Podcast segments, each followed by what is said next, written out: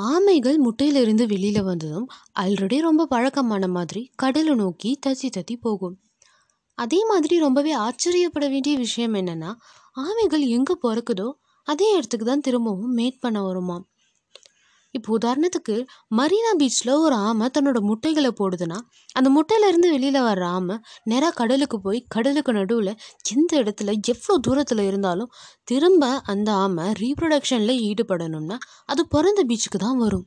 ஆமைகள் தன்னோட பிறந்த இடத்துலேருந்து கடலுக்கு நடுவில் எவ்வளோ தூரத்தில் போயிருந்தாலும் திரும்ப அதே இடத்துக்கு எக்ஸாக்டாக ரிட்டர்ன் ஆகுமாம் ரீப்ரொடக்ஷன் பண்ண. அதுக்கிட்ட காம்பஸும் இல்லை மேப்பும் இல்லை எப்படி வரும் அப்படின்னா, கடலில் இருக்கிற மேக்னெட்டிக் வேவ்ஸை வச்சியும், அலைகள் போகிற வேகத்தை வச்சியும் கால்குலேட் பண்ணி கரெக்டாக வருமாம். நம்ம இந்தியன் ஹிஸ்ட்ரியில் பல மாறுதல்கள் வந்ததுக்கு இந்த ஆமைகள் காரணம் அப்படின்னு சொன்னால் நம்ப முடியுதா? பொதுவாக த கிரேட் கான்குவரர்ஸ்னு யார் யாரெல்லாம் சொல்லுவோம்னா, Julius Caesar, Napoleon, Alexander the Great, Muhammad Ghori அந்த மாதிரி தான் சொல்லுவோம். ஆனால் இன்னைக்கான எபிசோடில் ஏஷியா அப்படின்ற கான்டினென்ட்ல பாதி காண்டினென்ட்டை ஆக்குபை பண்ணி ரூல் பண்ண ராஜேந்திர சோழனை பற்றி தான் கேட்க போகிறோம் அது மட்டும் இல்லாமல் ஆமைகள் ராஜேந்திர சோழனுக்கு எவ்வளோ உதவியாக இருந்துச்சு அப்படின்றத பற்றியும் ராஜேந்திர சோழனுடைய கடல் வழி தாக்குதல்களையும், அதோடைய பெருமைகள் பற்றியும் தான் இன்றைக்கான எபிசோடில் கேட்க போகிறோம் நான் யான் ரமேஷ் அண்ட் நீ ஏற்றிட்டு இருக்கிறது சாசி மவுசி தமிழ் பாட்காஸ்ட். நான் முன்னையே சொன்ன ஜூலியஸ் சீசர், அலெக்சாண்டர், நெப்போலியன் மாதிரியான கான்குவரர்ஸ்லாம் நிலம் வழியாகவும் நதிகள் வழியாகவும் தான் மற்ற நாடுகளைய ஆக்குபை பண்ணாங்க.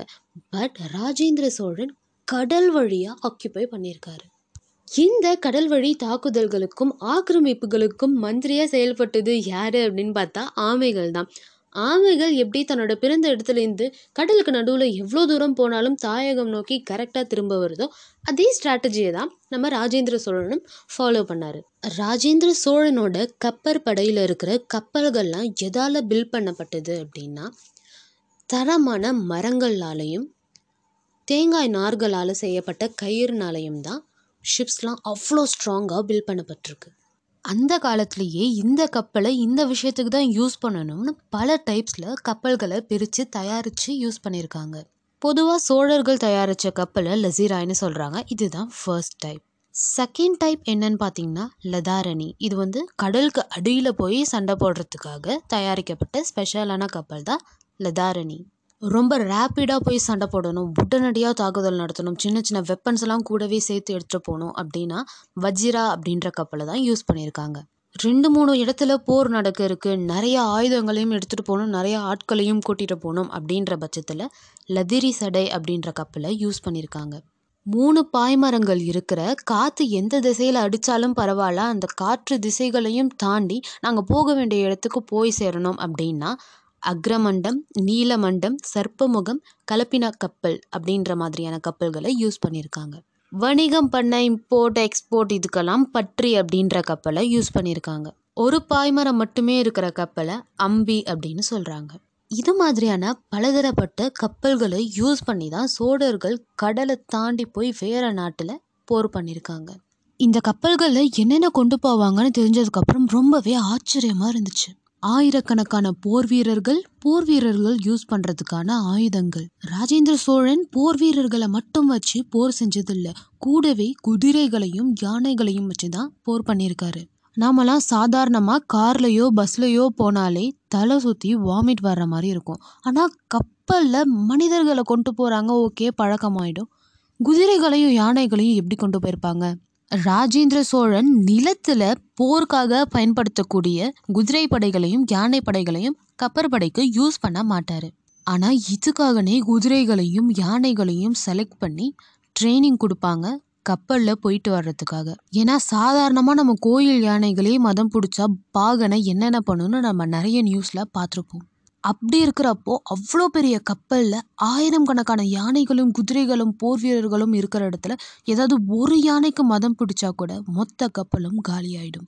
அதுக்காக தான் இந்த ட்ரெயினிங்கையும் வச்சுருக்காங்க யானைகளுக்கும், குதிரைகளுக்கும். யானைகள், குதிரைகளுக்கு தேவையான உணவு, அப்புறம் நம்ம போர் வீரர்களுக்கு தேவையான உணவையும் எடுத்துகிட்டு போயிருக்காங்க. கடலுக்கு நடுவில் சமைச்சு சாப்பிட்றதுக்காக அரிசி, பருப்பு, கடலை, சீரகம், கடுகு, மிளகு, ஏலக்காய், தேங்காய், புளி, உப்பு, எண்ணெய், நெய்ன்னு பல உணவுப் பொருட்களை எடுத்துகிட்டு போயிருக்காங்க. போர் வீரர்களுக்கு முக்கியமான பிரதான உணவாக கஞ்சி தான் வழங்கப்பட்டிருக்கு. அந்த கஞ்சி எதால் தயாரிக்கப்பட்டிருக்குன்னா அரிசி மிளகாய் சுக்கு மாதுளம்பழம் இது எல்லாத்தாலையும் தயாரிக்கப்பட்டிருக்கு. அது மட்டும் இல்லாமல் நிறைய ஜாடிகளில் இஞ்சி ஊறுகாய் மிளகாய் ஊறுகாய் எலுமிச்சை ஊறுகாய் மாங்காய் ஊறுகாயும் கொண்டு போவாங்களாம். போர் வீரர்கள் நல்லா ஸ்ட்ராங்காக போர் செய்யணும் அப்படின்றதுக்காக நிறைய வெஜிடபிள்ஸ் மீட் ஐட்டம்ஸ் அப்புறம் எருமை செம்மறியெல்லாம் கூப்பிட்டு போவாங்களாம். அந்த பால் குடிக்கிறதுக்காக. அண்டு கடல்லேருந்தே மீன் பிடிச்சு சமைச்சும் சாப்பிட்ருக்காங்க போர் வீரர்கள் ராஜேந்திர சோழன் இந்த அளவுக்கு நல்லா பார்த்துக்கிட்டதுனால ஒரு ஒரு போர் வீரனும் தன்னோட உயிரை கூட சாக்ரிஃபைஸ் பண்ணுறதுக்கு ரெடியாக இருந்திருக்காங்க. அது மட்டும் இல்லாமல் கப்பலில் என்னென்ன கொண்டு போவாங்கன்னா குடிக்கிறதுக்கு குளிக்கிறதுக்கு சமைக்கிறதுக்கு தேவையான தண்ணி எல்லாத்தையும் கொண்டு போவாங்களாம். ராஜேந்திர சோழன் கைப்பற்றின பிற நாடுகள் என்னென்னு பார்த்தா Burma Andaman and Nicobar islands Lakshadweep island Maldives Thailand Cambodia Indonesia Vietnam. அப்புறம் மலேசியாவாக அந்த காலத்தில் கடாரம்னு சொல்லுவாங்க ஸோ மலேசியாவையும் இவர் ஆக்கியபை பண்ணதுனால இவருடைய பேர் இன்னொரு பேர் கடாரம் கொண்டான் அப்படின்னும் சொல்லுவாங்க ராஜேந்திர சோழன் கப்பல் படையில் மட்டும் சிறந்து விளங்கலை. இவருடைய ஆட்சியின் போது வாழ்ந்த மக்கள் செல்வ செழிப்போடும் கலாச்சார ரீதியாகவும் ரொம்ப சிறந்து விளங்கியிருக்காங்க அப்படின்னு சொல்கிறாங்க காம்பஸ் இல்லாமல் மேப் இல்லாமல் கடல் வழி பயணம். போர் வீரர்களுக்கு தேவையான எல்லாமே இருக்கிற மாதிரியான கப்பல்கள். யானைகளுக்கும் குதிரைகளுக்கும் பயிற்சி கொடுத்த விதம்.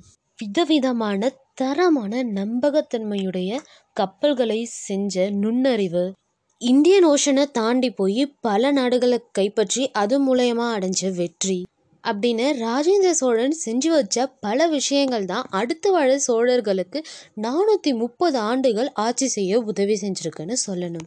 ராஜேந்திர சோழனை பேரரசர் ராஜேந்திர சோழர் அப்படின்னு சொல்கிறதுல எந்த ஒரு மிகைப்படுத்துதலும் இருக்காது அப்படின்றது இந்த விஷயங்கள் மூலயமாவே தெளிவாக புரியுது. Hope you all fine this episode interesting and இன்னும் ஒரு இன்ட்ரெஸ்டிங்கான எபிசோடோட வந்து உங்களை மீட் பண்ணுற வரைக்கும் சட சொல்லிட்டு கிளம்புறேன். நான் என் ரமேஷன் நீங்கள் வச்சுட்டு இருக்கிறது சாசி மௌசி தமிழ் பாட்காஸ்ட்